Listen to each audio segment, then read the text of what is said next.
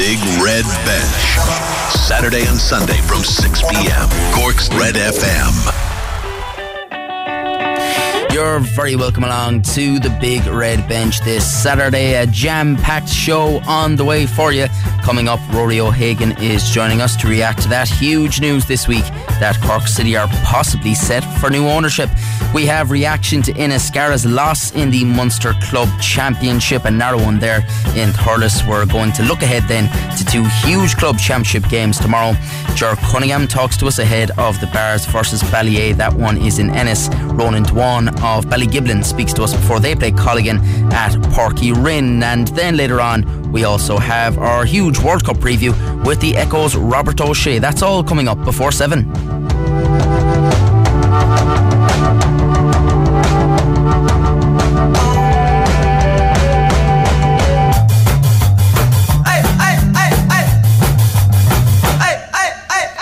You're listening to the Big Red Bench here on Cork's Red F M. Aidan Leahy here with you until seven o'clock. It's uh, not been a very uh, very nice Saturday outside there, so hopefully the next hour can uh, turn things around a bit, make that gloomy Saturday a small bit easier to get through. Um, and uh, let's just, before we get into all of the stuff with Cork City, a quick look at uh, the goings-on today. Of course, later on, Ireland will be hoping to round off their Autumn Nations series with victory over Australia. Andy Farrell's side can go three wins from three this November, following wins already over South Africa and Fiji. The Wallabies, though, they're searching for their first victory in Dublin since twenty thirteen. That kicks off at eight at Lansdowne Road, and a chance as well for Ireland to equal that unbeaten home record that Joe Schmidt set back in twenty eighteen.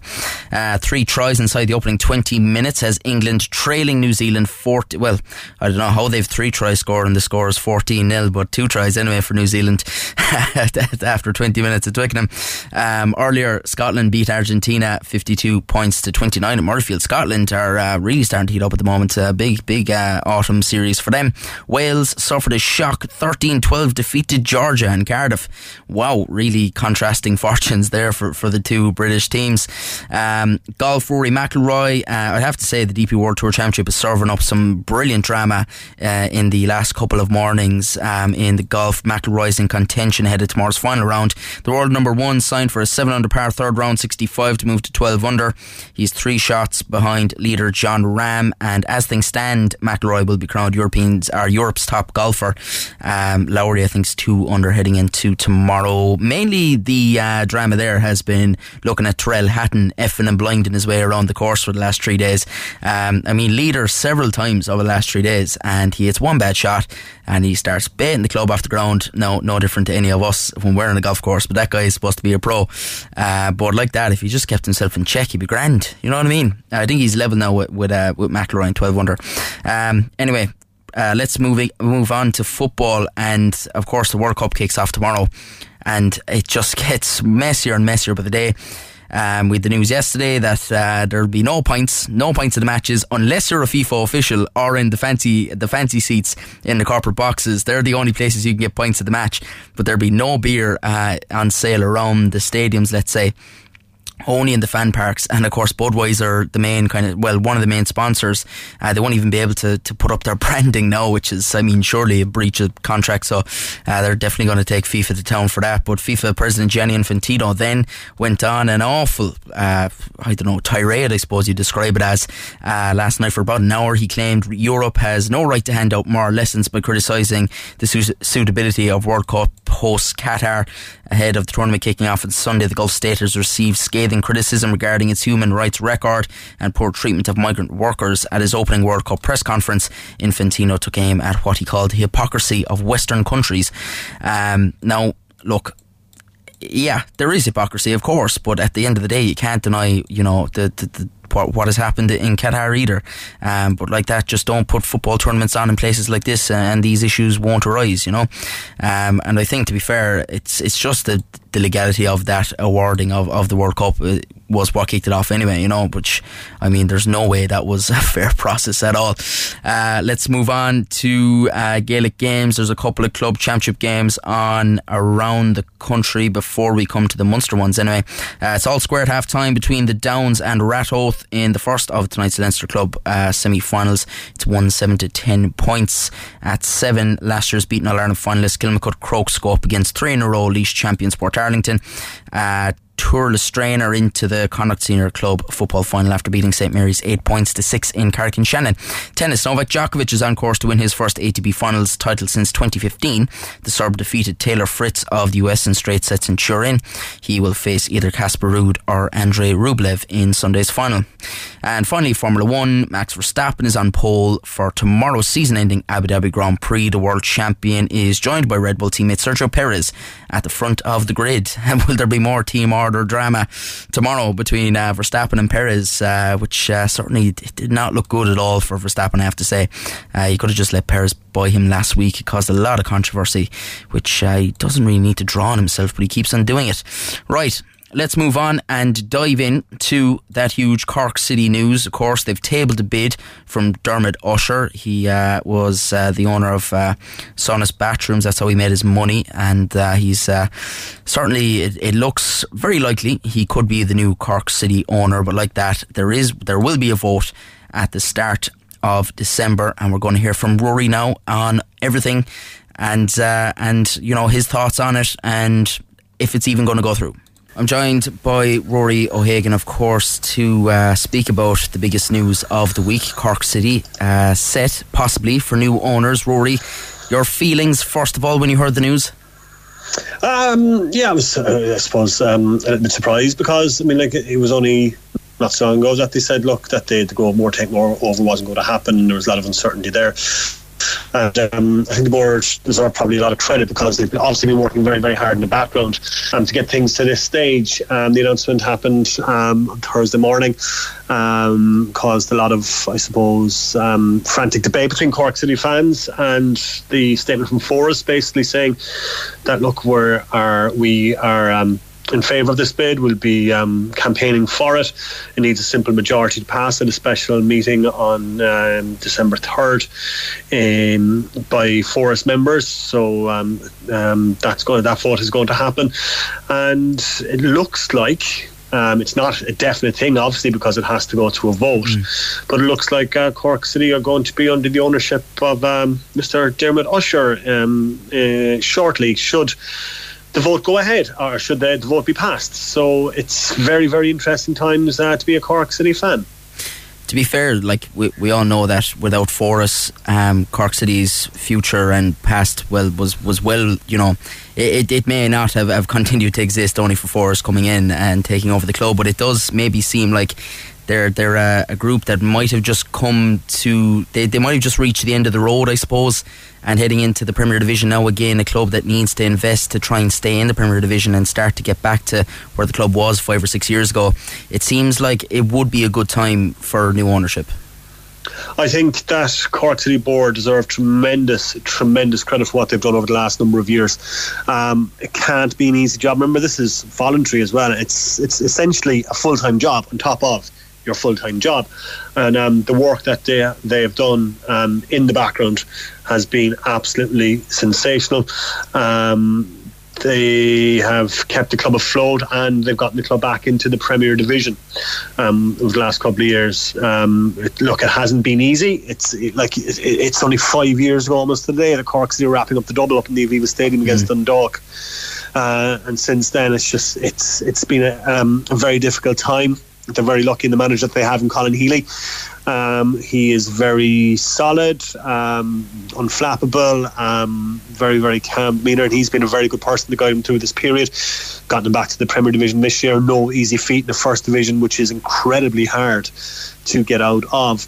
And as you say, this board, I suppose, um, they... they I, I, it was recognised that they needed outside investment in order to compete, in order to, um, I suppose, um, move the club forward, uh, and that's what it looks like is going to happen now under uh, Dermot Usher, the um, the Kildare-based businessman. Um, he's from Rathfarnham. Um, made his uh, money through uh, Sonus Bathrooms. Sonus Bathrooms used to sponsor Bray Wanderers. He's come in um, with a number of, I suppose, um, big talking points. He's going to appoint a director of football. He's going to um, appoint um, full-time uh, marketing executive. There's going to be money left to Forest, so the Trust can uh, keep operating in its original capacity. Um, they obviously want to develop Turner's Cross, and it's all in the, in the statement from the other day.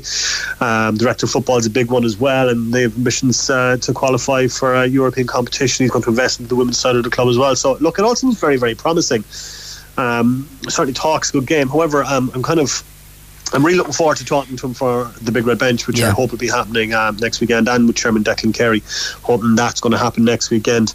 Um, because I'd love to hear like why he wants to get involved in Cork City, what his connection with League of Ireland football is, what's his long-term goal for the club. These are just fans that every fan, or, or questions that every fan wants answered. Basically, it boils down to, who's this fella and what does he want with my club? Yeah, and that's yeah. what people want answered. So, um, they, like in the statement um, from um, Force of the Day, said that they're look they are going to be meeting the media um, over the next couple of weeks to, I suppose, um, a get Dermot Usher's name out there, get people to know him a little bit better, and for him to to highlight what his plans are for the club. So I am really, really interested to talk to him, to ask him what's he going to do with the club, and um, it, it'll be interesting to hear what he has to say. Yeah, just on the point there of, of you know, you're wondering what the, why does he want to take over Cork City? But at the end of the day, like, Cork City is a hugely commercially viable club. Like, it, was it a, a fan survey there carried out maybe just at the start of, of lockdown a couple of years ago? And Cork City were, if not the third most supported club in Ireland, certainly in the top five, ahead of a lot of English teams. Only Manchester United and Liverpool were basically the two teams that were supported more in the country, because Cork City is is, is massive. Cork County mm. is huge. There's a massive fan base there, so like there are kind of obvious um, things there at looking at the club to see why somebody would want to invest. Yeah, there's a little caveat to that, Aidan. A successful Cork City team is one of the best um, yeah okay supported teams in the country. Like, when City are on fire, when they're challenging, they um, regularly get the, the biggest attendances in the country. Even looking in the First Division this year, and some yeah. of their attendances for, for First Division football, absolutely incredible. It shows that the sport is out there. When City aren't doing well, um, there's one and a half, two thousand fans there. Um, so if, if if Dermot Usher can come in and invest in the club, and I, I'm going to keep specifying this because there it, it is not a done deal yet, it has yeah. to go to a vote, but I'm just saying that if he does come in and he does manage to invest and get City competing for, for Europe, for the title um, in the next couple of years, then Turner's Cross is going to be practically full every week. It's going to be absolutely rocking, and there's going to be no better place to watch the League of Ireland match than Turner's Cross, and that's all dependent on being successful on the pitch. Colin Healy, I think, and they have, as I've said, I'm a massive Colin Healy fan. He's done a tremendous job. I think they've got a great manager there. Premier Division football is going to be a challenge for him, obviously, um, but um He, um, it'll be interesting to see how he does, see what players he brings in, what players he keeps from this year, uh, and see how City get on um, next season. I mean, like, to be challenging for the league title over the next couple of years with the with the investment that uh, Dermot Usher might bring in, should he, um, uh, should the sale go through, um, could be very, very exciting. But you are right. Um, City are probably the biggest team in the country in terms of um, support, but getting that support week in, week out depends on being successful on the pitch, and to be successful on the pitch in the Premier Division you need investment, and that's why Dermot Usher um, is uh, attempting to, to buy the club, and uh, that's why the Forest board are, are advocating for the sale. And it'll be uh, the vote, as I said, happening December third. um, Chairman Declan Carey said uh, very, very positive um things about him in the statement. Yeah, I also got a chance to hear from him very, very briefly. Um, we're going to have a full interview with uh, with Declan and hopefully Dermot Usher next week. Uh, but I've got a chance to speak to Declan very, very briefly, and uh, this is what Declan had to say. Yeah, um, look, obviously I think it's uh, great news, Rory, for the, the whole football club, the whole city and county, that there's such uh, strong interest in uh, in a possible takeover. And yeah, we've um, met with Dermot Usher uh, a number of times now over the last couple of weeks, and we're delighted with what we've what we've heard and seen so far. And look, obviously we'll be um, advocating for the sale um, when the vote happens on December fourth. Uh, it does have to be ratified by the members of Forest, and um, we'll be strongly advocating for that, as I said. And but look, it's, you know, a great a, a great day for the football club, and um, I know it's been a you know, a difficult couple of years for everyone involved. And, you know, we had the, the situation with the, the Grovemore takeover and call option, but, you know, hopefully that will all come to an end uh, very soon. And, um, you know, the club will be in a much stronger position going forward for the next uh, next number of years. So that's okay. What Declan Carey had to say there, Aidan, and you can tell, look, he, he's obviously he obviously thinks it's going to be very, very exciting, very, very good news for City, and uh, he's going to be um, obviously advocating for um, a yes vote when that vote uh, does happen at a special uh, general meeting uh, at the start of December. So um, that's basically it. I mean, like, there's no more until then, and I just I, I want to speak to, to, to Dermot Usher and, and find out why he wants to invest in Cork City, what his vision for the club is. That's that's that's my short-term goal over the next week or so. Exactly. Well, there's only one place that you can find out all of that next weekend here on the Big Red Bench. Rory, exciting times. I know as a fan uh, for you, for Cork City, like this is, it's a, it's a bit exciting, it's a bit daunting, maybe a bit nerve-wracking as well, uh, but hopefully it is overall positive news. Thanks for joining us this evening. Yeah, thanks, Emma. Yeah, thanks for being in there to Rory for going through that. Uh, yeah, it certainly caused a lot of debate among Cork City fans, and rightly so as well. You don't just welcome somebody into the club without, you know, going through the process of, of making sure it's the right thing to do, and I'm sure that's what is going to happen. And uh, like like we were talking about there, Forest have done an incredible job keeping the club going, and if it was time for, for new ownership to, to, to take over and take the club forward, uh, you know, hopefully it, it just it, it's a positive thing, and hopefully Cork City uh, goes from strength to strength, obviously with the Premier Division on the horizon next year, um, and uh, another new League of Ireland club as well, of course, uh, in, in the league next year, uh, Kerry F C. I'm afraid I'm going to have to step away as a bit of a fan of, of, of Cork City, as I have my own team to support now, but uh, yeah, exciting stuff. And uh, you can hear from uh, former Cork City player and Kerry F C sporting director Billy Dennehy tomorrow on the Big Red Bench. I spoke to him at Montauk Park in Tralee on Thursday at their first press conference. So exciting stuff to have League of Ireland football in the kingdom next year, and hopefully uh, they'll meet uh, they, they'll uh, have a game with uh, City beat in the Cup, or maybe even in the Premier Division in a couple of years time, who knows. Um, but uh, yeah, it, it should be fun. Uh, anyway, moving on, and uh, we're going to look at Inniscarra's unfortunate loss today in Thurles. Despite two late goals, it just wasn't enough. Inniscarra defeated by Thurles Sarsfields in the A A B Munster Hurling Intermediate Club Championship semi-finals, one seventeen to three nine, the final score in Thurles. Inniscarra boss Paul McCarthy told Red F M Sports Dennis Hurley he's proud of his players. The result, obviously, but I presume you're proud of the lads, the way they, they kept going, like, and he yeah. nearly brought it back at the end. Absolutely, yeah. Look, it's hard, it's hard to analyse the game now. I just have to come around that dressing room, yeah. They're all just distraught. Yeah. But, uh, yeah, pride is probably a big word used in there now. Like, okay, we, we lost today. But, but look, they were the better team, and hats yeah. off to them, and, and congratulated them going off the field. They move on. We look, we go back to we still we are still Cork County champions, and we're hugely proud of that. Yeah. And, and look, today was a step too far, but we had our chances, and t- you know we were ahead. We were ahead by a few. They came back. Yeah. Um, and they grounded out. They pushed on past us, and fair play to them. Look, we've no we've no excuses, no regrets. Um, okay, look, the game was. It got close again at the end, and that's yeah. down to the lads. They kept going, first, and that's what they've been doing all year. Exactly. Nothing, yeah. new, nothing new. We didn't, ex- you know, we didn't expect anything else. Yeah, and even the, the reaction that the supporters gave them coming off. Yeah. You know, they appreciated the journey that they've been on all year. Absolutely, yeah, yeah, yeah. Um, you were, I suppose, it was close early on, then you got a goal to go ahead, and you led for the rest of the first half, and early in the second half, but they just got a grip then, yeah, I suppose, and yeah. it was very hard to, to kind of turn that around. Yeah, look, look, we started well well enough. We got, in, I think we were a better team in the first half. Yeah. Look, they were always going to come back at us. They're, they're, they're second tier winners here in Tip. Yeah. We're third tier winners. They, they have that bit of quality, like, and they, they responded, and fair play to them. You know, they moved the ball very well there, and obviously well coached, so... Yeah. You know, we, there's, no, there's no real answer to that, really. Like. And I suppose the best thing you can do with it is just use it as a kind of a lesson or learning experience for yeah. what you're going to be facing next yeah. year. And yeah. that's the bottom line, that you still have senior hurling to look forward to. Yeah, Inniscarra are moving on to senior A hurling now, and it's fantastic. It's what we wanted to be uh, at the start of the year. That was our target. That was yeah. our target, and we have that, and that's great. It's great. It's good young lads in there, and there's coming, more coming, so it's great for the club to be senior hurling next year. Perfect stuff. Thanks, Paul. Yeah, hard luck to Inniscarra there. Just wasn't to be today in Semple Stadium, Thurles. Um, elsewhere, Ahabullog claimed the Red F M Division three Hurling League title.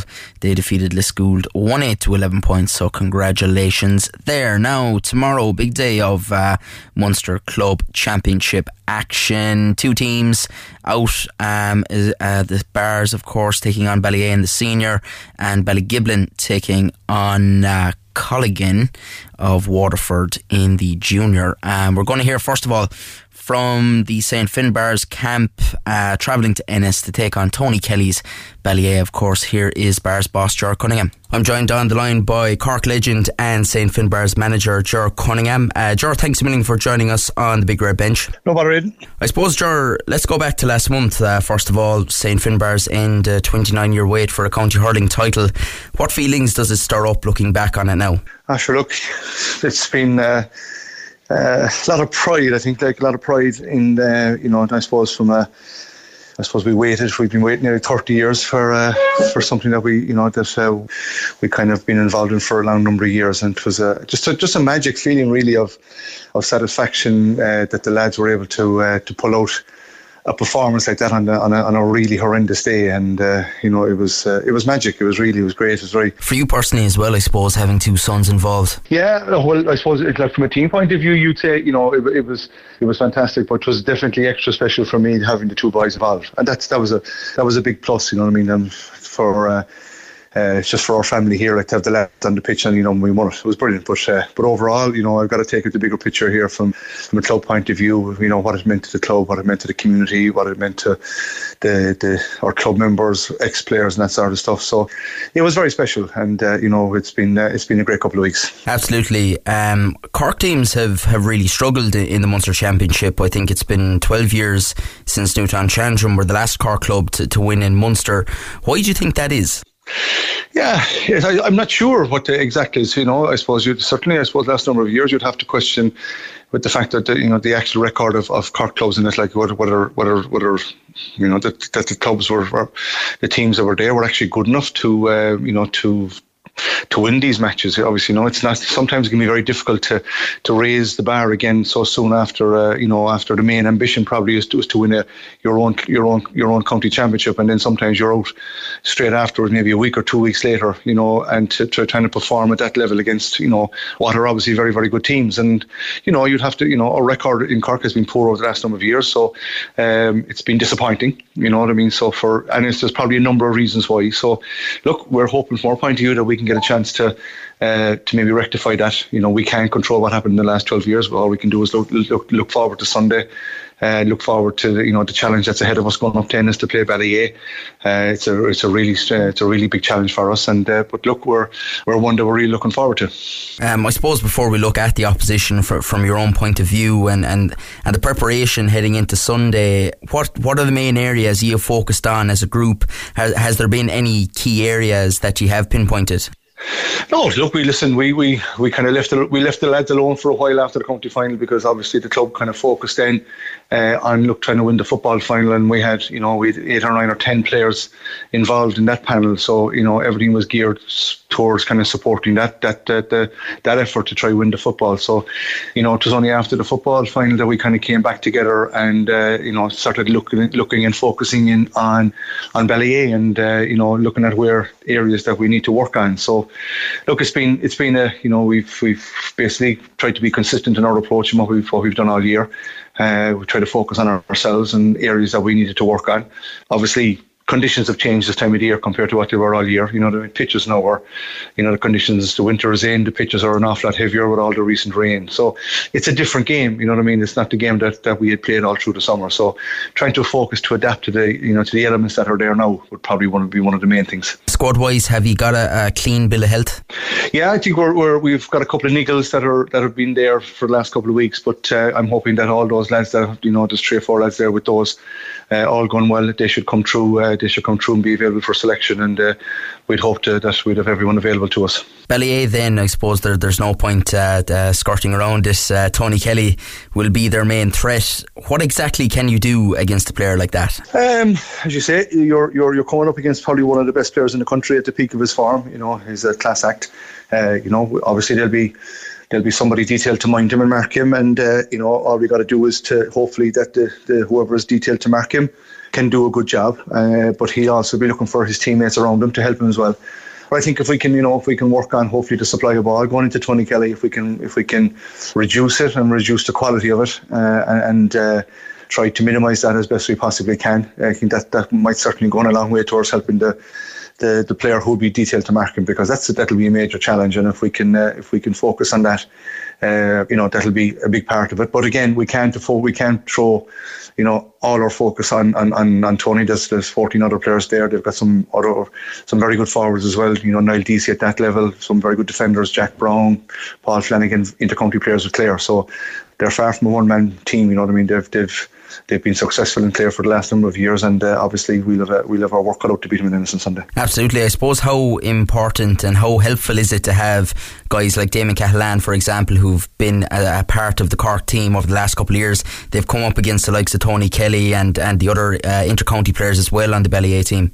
Yeah, that's that's great, and we you know we've tried to tap into that inf- that knowledge and information that Damien and uh, uh, and Connor would have as well. Uh, Damien obviously has been around that scene for a long time, and so certainly we can try to tap into that uh, to the, the you know to, to their knowledge and uh, as to how best to, to cope with this on Sunday. So like they're you know the experienced lads on our team. They're really very important to us, like you know. So, but uh, it's a new challenge for us, Aidan, on Sunday. You know, we've we've uh, you know, uh, it's it's a new venture, it's a new area. Um, we've we haven't been outside of Cork, as I say, for the last twenty-nine years. So, uh, for the first time in, in a long time, uh, you know, we have a very proud tradition in the Munster Club Championship. Uh, you know, we've we've won it on, on a number of occasions, and uh, look, we'll we'll.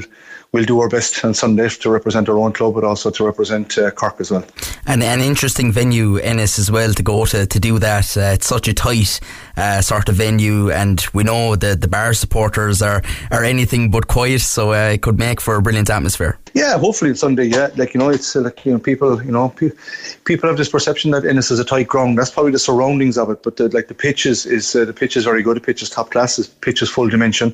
So you know, it's uh, it's it's it's. It's a great pitch, you know what I mean. It's an intercounty pitch, top class pitch, uh, you know. And uh, you know, I suppose Cork teams having a, the best of record up there in the last number of years, because it's a hard place to go. You know what I mean? It's a it's a challenge for us. You know, it's an early start. With the game is at one fifteen, so we will be on the road early. But as I say, look, we've it's been it's, it's November, the middle of November, and we're still hurling and. Uh, You know, we're we're really looking forward to uh, you know to doing ourselves hopefully justice on Sunday. Well, Ger, it's been a pleasure speaking with you as always, and the very best of luck in Ennis. Thanks, Aidan.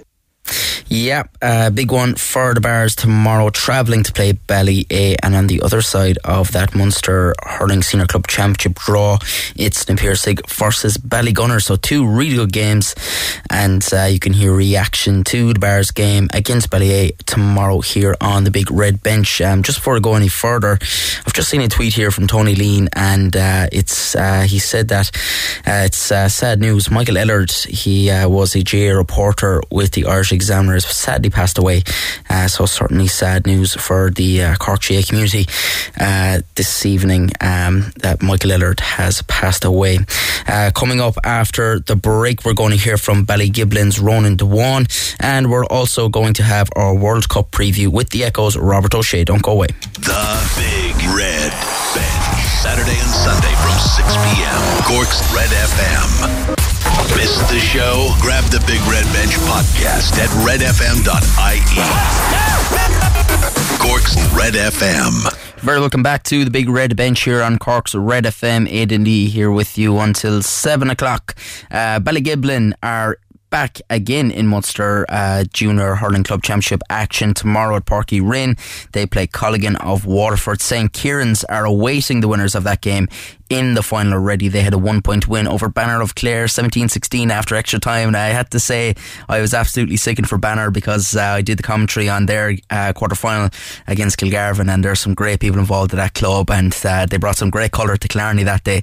Uh, they were right up for it, so I'm absolutely sickened for them to lose by a point in extra time, but I'm really looking forward to tomorrow. uh, Ballygiblin, of course, going to defend. Uh, it's not often a club gets to do that, but with the regrade they were allowed back in to the Munster G A A Championship, and um, doing the commentary on the Munster G A A live stream for that as well tomorrow at Páirc Uí Rinn, so I'm looking forward to that.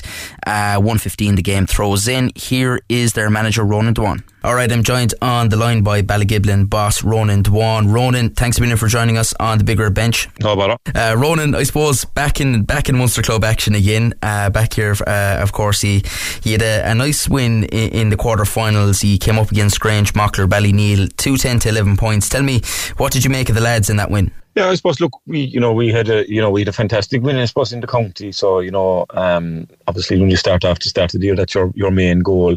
Um, you know, the day against Grange Mockler, I suppose. Look, we you know we were probably look a bit lucky to come out the right side of it. Um, you know, we didn't play that well. We were a little bit flattened. You know, we were probably you know fortunate enough to get get you know to get the, the result at the end of the day. Um, you know, we got a couple of goals, I suppose, in the second half. You know, to, to dig us out of trouble. But you know, I suppose, look, we were under no illusions that you know we'll have to improve the next day against Colligan, because you know they're an excellent team, and and you know we you know if we only play as well as we did the last day, you know we we, we, we won't be winning this match. So we we are fully aware that we need to you know drive on now for for the next day. It's a tough time of year to be training, but of course the prize gets bigger and better with each week that that that goes on. And like that, you've been here before. Obviously, you've a, a lot of experience from your journey last year. So I suppose you're hoping that that that'll stand to you, and and you can use that each week that you go into training, even though it's it's not uh, it's it's it's that time of year where you look out the window and, and maybe sitting by the fire might be a bit easier.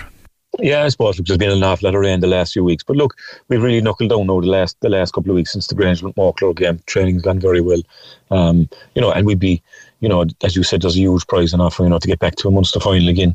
Um, you know, obviously we won it last year, so you know we'd be we'd be really keen to push on and and, and try and defend that title this year. Absolutely. Colligan of Waterford, they're coming straight into into into the Munster Championship, of course. You have that game in the quarterfinals played.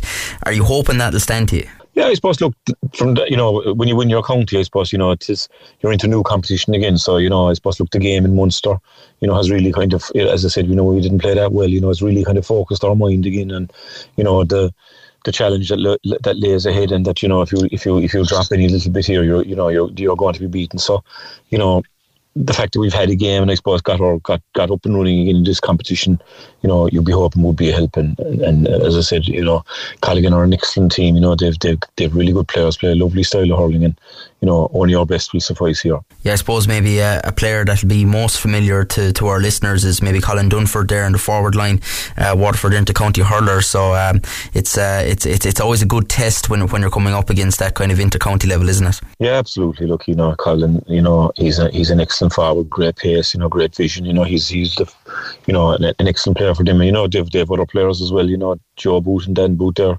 You know, they might be well known to um to, to the general hurling public yet, but they will be in time. You know, you'd expect the both of them to be gone representing Waterford at senior level. They've been very, very impressive in their campaign, and you know, Waterford underage hurl- hurlers, you know, and they've really, they've really stood out. And you know, they've, they've, they've a very, very good team. You know, and look, they've a great tradition. You know, Colligan played senior in Waterford back in back in the nineties. You know, so look, they have a huge tradition, and, and look, they'd be they'll, they'll they'll be coming here, you know, with, with high ambitions. With the time of year it is, you know, winter hurling. Um, Tactics, tactics maybe are a bit more scaled back. It, it gets more into the nitty gritty and, and that kind of who wants it more uh, territory. But from what you've been able to see of Colligan, um, what areas are you looking that that could be the most decisive in the match? Well, look, as I said, you know, they, you know, they have, they, they, they play lovely style. You know, they, they, they, they give great ball. You know, they have some very, very dangerous forwards. You know, John Wall as well. You know, you know, a, a stalwart of Colligan. You know, you know, for the last two decades, you know, excellent free taker. Obviously, Colin Dunford, and you know, there's there's, there's three or four of his cousins playing as well, and, and the Boots, and you know, look, they've they've they've an excellent team, top to bottom. So as you said, look, you know, tactics. You know, this time of year, you know, it's it's more of a, you know. A, You know, I suppose, look, the, the, the ground is, is heavier, the ball won't go as fast, even if it's a dry day, you know, you know, just the moisture and everything. So it's more of a, you know, a, a war of attrition as such, and, you know, mentally being ready and just being prepared to battle, you know, as as, as you said, is, is just a, you know, a huge quality that's required, you know, any game this time of year. Yourselves then, like, you know, Sean Sullivan has uh, uh, stood up free, and obviously Mark Keane as well at the back, and I'm sure plenty of, of other players as well uh, chipping in with that, w- with knowing what it's like to play in the in these club championship games, and you'll be hoping that they can just bring everything together the next day. Yeah, absolutely. Look, you know, we've had a, you know, we've had a good spread of, of players all year, you know, contributing and, and, you know, putting their, you know, putting their best foot forward, you know, to get us over the, the line in, in, on, you know, different occasions, you know, so, you know, you know, we, we, we have a good, you know, we've a, you know, we have a good even team, you know, and, and, and different fellas, you know, you know, push on on different days, which is, which is what you need really, because, you know, you, you're not going to win anything with two or three superstars, you know, you need everybody putting their shoulder to the wheel. And, and in fairness, we've, we've got that over the last year or two. Absolutely. Well, Ronan, uh, hopefully it's going to be a cracking game. Hopefully uh, Ballygiblin can come out on the right side of it, representing Cork in Munster. Uh, thanks a million. Thanks very much, Aidan. Yeah, best of luck to the two teams tomorrow, and we'll have all the reaction to the Barrs game and the Ballygiblin game here on the Big Red Bench. Now, let's jump into our World Cup preview with the Echo's Robert O'Shea. I'd like to say I'm joined by Robert O'Shea, uh, tipster with the Echo, of course. Uh, he writes the long shot every week, and we're going to look at, uh, of course, the World Cup, which starts tomorrow as we're listening to this. Robert, first of all, I suppose, like, this World Cup, it's a bit of a nightmare. We can't really jump into talking about what will happen on the pitch uh, without mentioning at least, um, I suppose, the the whole controversy around the World Cup. And, like, when that's the case, then it just shows that the tournament should just not be on there. Yeah, definitely. And I think um, the build-up has been very short as well when you think a lot of the domestic leagues in Europe have just finished last weekend. So I think it's kind of jumped up on people a bit, the World Cup, whereas usually we might have a couple of weeks to think about it. And I mean, even up till around last week, I, I wouldn't have been aware of who was in what group or whatever. But um, as you say as well, Qatar is a very controversial um, venue for the World Cup. But yeah, look, we're just going to put it all to one side because the, there are matches to be played and, and there are uh, there is a World Cup uh, to be won. I suppose, first of all, let's look at who are your main contenders uh, and we look at the wider picture then. Well, I, I've narrowed it down to five who I think can win it. Um, Argentina and Brazil are the favourites, and I think the South Americans haven't won in twenty years, and I just have a feeling the winner will come from one of them. And if you're looking at Europe, I'm kind of going with a couple of outsiders with uh, the Netherlands and Belgium, and with Spain as well, who they have a, a young team, and if they click, I can see them going far in the tournament. So from those five, they, like I'm kind of leaving out Germany. I can see Germany going far. They have a, they're a very good team. They had their best qualifying campaign ever. But um, yeah, I, I'll narrow it down to that five. I mean, and I'd pick Argentina to win it and Belgium as my outsiders. Yeah, I suppose Argentina is definitely a fan favourite from a lot of the people I've talked to. Yeah. And I suppose everyone's doing uh, kind of maybe a few fundraisers for their local J club and, and filling out uh, who they think is going to go far in the tournament. Argentina is certainly a team that, that a lot of people are picking. And I suppose that Messi as well, heading into what is will be his, his last World Cup and his last chance to win it. Uh, let's look at their group, I suppose. Uh, Argentina then, um, Saudi Arabia, who I think have always had this uh, connotation around them as a team that concede lots of goals, uh, but Mexico and Poland in there as well, who will who Mexico who always fare well in the World Cup as well, and Poland who are a decent team, and of course Lewandowski in there as well.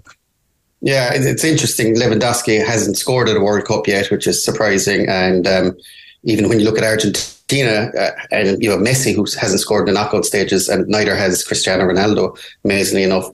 But um, I'm going to rule out Poland. I They have a good Napoli player in Zielinski, and Lewandowski is still scoring for Barcelona, kind of working away by himself for that club. As far as I can see, the, the youngsters for Spain aren't doing anything amazing on the European stage anyway. Um, but I, I will roll out Poland. Saudi Arabia might spring a surprise because they're they're right next door. They're they're within a couple of miles of Qatar. They're going to be used to conditions. It's actually going to be, the temperatures won't be as high. These, we'll, we'll have to find out about these air-conditioned stadiums. They've never, we've never seen them before. But the humidity is actually higher in winter. In in in the in in the Arabian Peninsula, it's up to around seventy-three percent. So that's actually twenty to twenty percent higher than the summer. So um, I'm sure these air-conditioning units might get, get rid of some of that moisture. But they, the teams will be training in these conditions as well. And Saudi Arabia might suit them. Um, and they've got an experienced manager, um, Hervé, a French manager, who has won two African Nations Cups with uh, Zambia and the Ivory Coast. So they might be a, a bit of a surprise. Mexico, as you say, always do well, but they, they have seven in a row now being knocked out of the second round. So the quarterfinals is really where they want to go. They, they call it the fifth game. They're, they're mad to get there. They have an Argentine coach. And I can see Argentina and Mexico getting through this group. And as I say, I think Argentina, it'll be a fairy tale if Messi does do it. And I think maybe it's all in our heads that we'd love to see him do it. And with Maradona passing, I think maybe they have a bit of a less pressure on them. They won a Copa America since he died. They're on this amazing win run where they can overtake Italy in the most the most wins in and at the international stage. So, and I think um, something. I think it's a, the, the final might be his hundredth game. Not with Argentina. There's some there's some statistic that, that if he reaches the final, um, might be his hundredth competitive game. So that could be the end for uh, fitting in for Messi. And I think all football fans would love to see him lift the trophy. Amazingly then, like all all of a sudden it's come about that Brazil are the other uh, kind of the, the, this, this, uh, the, the Brazil are actually the favourites for the World Cup, um, and they can meet in the final as well, which mm. I think would be maybe the most excited I'd be for, for a World Cup final, I would say. Anyway, Brazil and Argentina like would be incredible.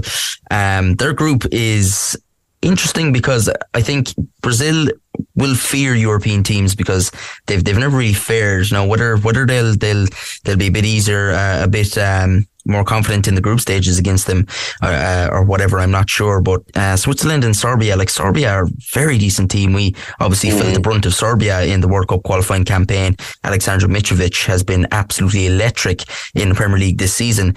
Like it's yeah. a tough group for Brazil, but if they do come through that, then you fancy them to to take that experience in, into the knockout stages. Yeah, Mitrovic, like his second stint in the Premier League, he seems to have kind of settled in a bit better. It's it's interesting, that's that group, Brazil, Switzerland and Serbia were in the same group in twenty eighteen in Russia with Costa Rica instead of the Cameroon.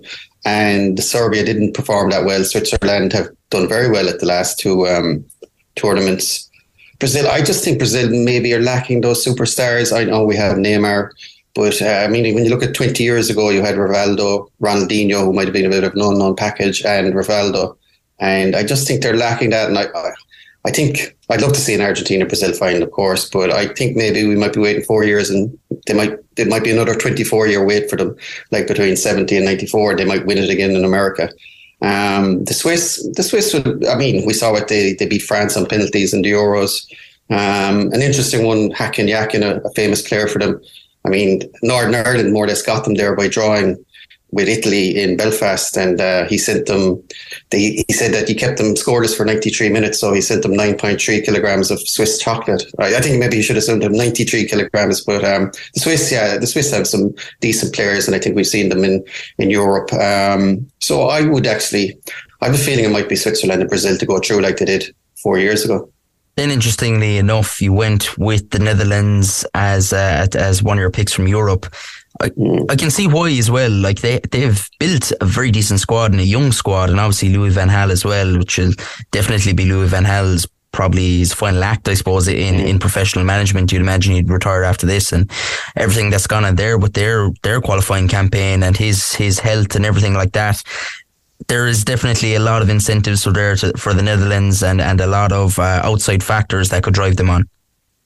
Yeah, I mean, there's another kind of fairy tale story. You can see Louis van Gaal coming back from cancer, leading the Netherlands, you know, who've been so unlucky in World Cups, to maybe their their first win. It's uh, it's three to one on a, a first time winner, and if you were picking a first time winner, it'd have to be Netherlands or Belgium. Really, I can't see anyone outside them.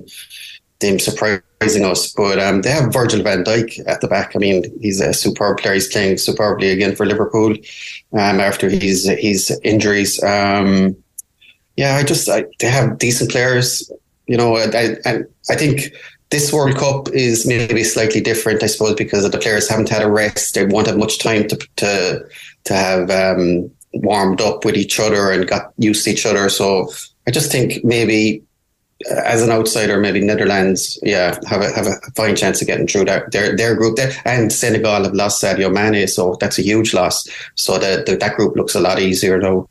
Um, I just Senegal, yeah, Senegal, group. Ecuador, and Qatar. So you'd fancy them, yeah. fancy the Netherlands to, to, to put a few goals past uh, Qatar and Ecuador. Maybe I'm, I haven't seen Ecuador now. I might be doing them an injustice, but yeah, um, you, you'd imagine it's a it's a very winnable group, like. Yeah, well, once Mane is out, it, it's got so much easier, unfortunately, and it's sad to see him. I mean, when he knocks Salah and Egypt out, you were saying at least one of them is there, Mane or Salah, but no, neither of them is, which is. Uh, Terrible for fans, but um, yeah, Ecuador. I, I don't know much about Ecuador. I'm sure sure they, they they'll um, bring a bit of South American news to the to the to the pitch. And Qatar, I think, will probably pick up a point because they're at home. There's uh, they might have a few refereeing decisions as well go their way. Let's look at Group B there. I think it's a very interesting group. We were a couple of games away from this group being England, Iran, U S A and Ukraine. It's England, Iran, U S A and Wales. Uh, there's enough political drama involved with, with England, Iran and U S A, and U S A anyway, without Ukraine being there. Um, but it's a very interesting group. Iran, who are being managed by Carlos Queiroz, um, will be very difficult to beat because he'll probably put ten men behind the ball. Uh, England should be winning this group. Wales, you imagine as well, should be getting out in second, but the U S A, you won't write them off either. It, it's a tough group, uh, and England won't be, like, England need to make sure they're qualified before they play Wales, because Wales would be, really be up for that game, you'd imagine. Um, I can see Wales maybe just beating the Americans in the opener. Um, we have Iran and England lunchtime, I think, on Monday. It's it's going to be a tough game. I mean, that the funny one about that is Queiroz being back again after failing to qualify for the World Cup with two other teams, and then Iran sacked their manager after qualification and bring him back. Um, yeah, they're going to be defensive. Um, Iran had a chance of qualifying for, in the in the last tournament. I think they had a famous throw against Spain uh, at one nil down in extra time, and one of their players decided to try and do a somersault and uh, almost gave away a foul throw. But um, and then instead of throwing it to the box, he threw it back to his own half. Uh, but um, Iran, yeah, they've, they've actually performed well enough for World Cups. They're going to have a strong a strong side. Some of their former players are saying they should pull out because of the protests at the moment. So it's a, it's a tense situation there. But then they're just across the Gulf. Their, their fans should be able to travel. There'd probably be political problems going to Qatar from Iran, but um, I can imagine it, they'd be used to the, the heat if it, that becomes a factor because of the air conditioning. Uh, I don't know whether it will be or not, but it's, it's a suitable venue for them. Yeah, Iran certainly add to the geopolitical elements to, to, to an already very politicised World Cup. Um, Belgium, you mentioned, we've been waiting for Belgium to do this for so long now. They're the golden generation for maybe twelve years at this stage. This is it for them now. This is the last time you will see that golden generation together, particularly at, at the heights they are, like Kevin De Bruyne in four years' time with another World Cup yeah. will not be anywhere near the same Kevin De Bruyne we have now. And you'd, yeah. you'd suggest he's probably the best he's ever been at this stage. Oh, he's a wonderful player. And they are relying on Hazard to kind of overcome his three bad years at Real and the injuries he had. But looking, he, he, he was a fantastic player. He was fantastic four years ago as well. And not forgetting, like, Ronaldo came back in two thousand two after two years after playing no football and lit up that tournament. So it can happen. Um, you need Lukaku as well to sort of add a bit of willy up front. Um, but Belgium were one of the best teams at the last tournament. They were nearly knocked out by Japan. Um, but um, yeah, I, I just fancy Belgium. You know, they're, they're, they're just sticking out to me. No, not many people are mentioning them. I know the lowland countries probably aren't very humid and maybe the conditions mightn't suit them, but Kevin De Bruyne, sometimes you just need one player, one fantastic player to, to perform and pull you through the group stages, which I think, you know, they're, they're going to get through the group stages. Croatia are probably not the force they were. They probably should get through. Canada are probably going to be whipping boys. Morocco, um, Morocco again, an, an Arab country, um, not a bad team, have performed okay at World Cups. And interesting enough, again, the, their manager, I, I think it's Halilovic. He um, he was sacked just before the tournament, and that's his third time now being sacked after qualifying with a team. So that poor Bosnian fella, he, maybe he'll have to lead Bosnia to the World Cup before he'll get to manage a team there. But yeah, Belgium, I, I just fancy Belgium to go far. You'd always uh, earmark the, the, the top European sides as being contenders. Germany and Spain in, in Group E together. You'll, you'll tell a lot by that game, I suppose. They play well. They, oh, they play each other in the second game, which will be an important game. It probably will decide the winners of the group, at least, you yeah. imagine. Uh, so we could see a lot from, from what way those two teams are shaping up there. And they are certainly on the rise compared to the last World Cup they're in. Yeah, Spain, uh, Spain have, I mean, you got these lovely youngsters, Pedri, Gavi, um, Ferran Torres, young fellas with Barcelona. We're not, we're not playing very good at the moment, Barcelona, but um, you, you'll need them to click. You've got Morata up front, probably not someone you really want to rely on. Did Spain win a World Cup without a striker? I think David Villa scored four or five goals that, that tournament. You know, you still need someone. I wouldn't really trust Morata. And they're in a very tough group. I mean, I mean, Germany or Spain could go out in the first round. Japan, Japan have um, have a, have always performed. As, as I said, they were two nil up against Belgium in the knockout stages at the last tournament, and they should have probably gone on and won. But um, I don't know much about them. Anders Iniesta's over there at the moment, someone who uh, a lot of people compare Pedri to. He's playing his club football, and he says Japan have a chance of getting out of the group. Um, and Costa Rica, another tropical country with, used to humid conditions. As I say, I don't know whether that will be a factor. Costa Rica played very well eight years ago. They could be a surprise package. Um Yeah, uh, another just an interesting one for any Cork people out there. Before the matches, uh, if you're listening to the Japanese national anthem, that was written by a man from Kinsale called John Fenton, a famous Cork uh, sports name. It's only four lines long, but uh, uh, it's just a, a nice note to have before they get they even kick off. You can just listen to it with a bit of pride. Yeah, amazing stuff. There's always something. There's always a connection, isn't there? We haven't even mentioned the reigning champions, France, but uh, we're, we're, you know, who knows what they can do. The holders, there's always a bit of pressure. Can they get out of the group? The last four to five haven't gotten out of the group. Um, but yeah, France uh, certainly one to keep an eye on throughout the competition anyway. Let's look at the Golden Boot then. Always a, a good one that, that people like to, to maybe have a have a couple of euro bet on as well. Who are your main contenders? Yeah, I mean, if you, if you fancy Argentina to go far, and Messi having never scored in the knockout stages, he'll surely... Um, He'll surely, if, if if you fancy him to win, uh, he's the he's the um, he's the man to back. I mean, he's I think he's nine to one, is it? Or no, he's twelve to one for that, and he's nine to one to win the golden ball to be player of the tournament. Um, their main kind of up front striker Martinez is twenty five to one, and they're playing. Where are they playing? Are they playing Saudi Arabia in group stages? You can like, I mean, if you think they're going to go to town in Saudi Arabia, maybe Martinez could bag a hat trick or something. I think he, I think he's actually grabbed a hat trick against Mexico before, so um, he's used to bagging a few goals in against them. So he might be, might be a man at twenty-five to one to look at. Um, he, like we haven't really mentioned England. Harry Kane was the leading scorer last time. Don't see him getting a huge amount of goals. Uh, I know. He's There's just no creativity winner. there, really, with yeah. the England side, you know, to, to create those chances yeah. for Kane.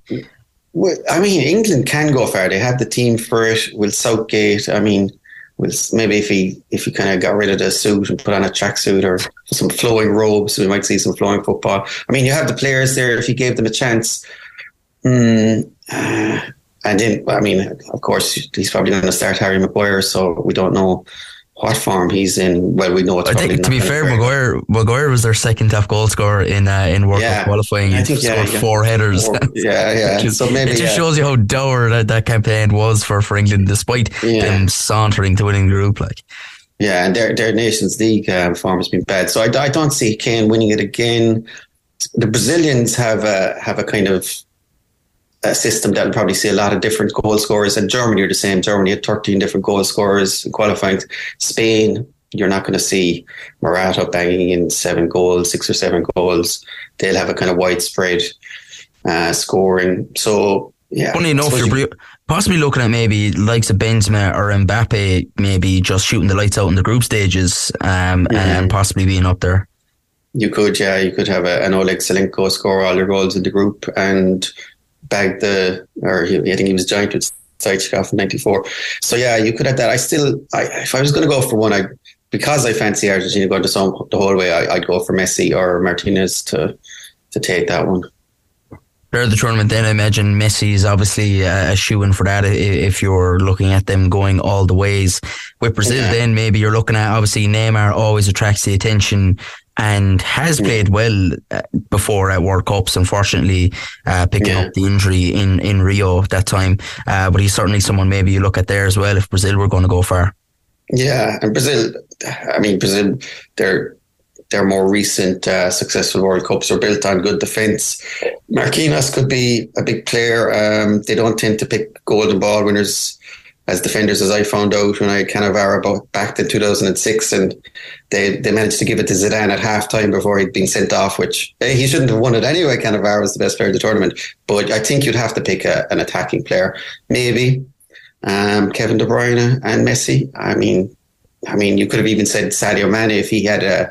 If he was there and they got to the quarterfinals, I'm sure he'd have pulled, uh, and they they could easily, I think, got to the semi-finals if they got a good run of it, Senegal, but he's not there. But I would pick maybe Kevin De Bruyne. I think, I, I'm not too sure on his price. I think it might be around sixteen to one. and uh, nine to one on Messi. I, I, I'd go for Messi. Look, I'm just hoping he'll have a great yeah. tournament now that Maradona isn't there, uh, hovering behind him. Um, so, um, yeah, we'll go for Messi. We'll just put it all in, our hat all in, on Argentina. Absolutely. Well, yeah, Argentina are your winners for sure. Uh, just before we finish up, uh, who do you think, or what do you think is going to cause the biggest shock or surprise? Because there's always biggest. one. There's always yeah. a, a, te- a team. Um, sometimes it's not a team, as you said. South Africa was the ball, I think, and everyone was ill. So something, something will come up. Um, I think either South Korea or Japan could go far. Um, Pele obviously predicted that it would be an African winner before two thousand, and we're still waiting twenty-two years later. No, I think uh, Africa only get five teams. They have something like fifty-two countries, more countries are, are the same countries, and Europe get thirteen. So, I mean, it's a bit unfair. Um, I, I, I, a bolter, I, I'd go with South Korea or Japan, um, the, and maybe Ghana, because I think, you know, if you're looking for a surprise package, um, I'd go with either Ghana, South Korea or Japan. I don't know what their prices are for the tournament. I don't think they'd win it, but uh, I think they could go far into the tournament. It's yeah. it's an it's I think it's a great it's an open tournament because it's in it's in mid-season. The teams haven't had much preparation. I mean, I think if you look at the last few World Cups, France, I think was predictable enough as a winner in Russia. Uh, Germany, I mean, I would have thought Brazil would win in Brazil, but uh, Germany were definitely one of the favourites. Spain, I think. I, I thought we were nailed on to win in two thousand ten, but um, this one it's it's hard. It's hard. You, you could you could make arguments for Germany, Spain. You could make arguments for England. You could make arguments for Argentina, Brazil, and at least six or seven to eight teams who could win it. Um, and if I was looking for an outside winner, which is three to one for an a, an initial winner, I'd go for Holland or or Belgium. Absolutely excellent stuff, Robert. Thanks for going through all of that.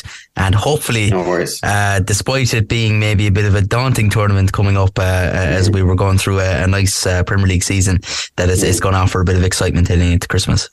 Yeah, yeah, yeah. Thanks for that, Ed, and cheers. cheers. Bye-bye.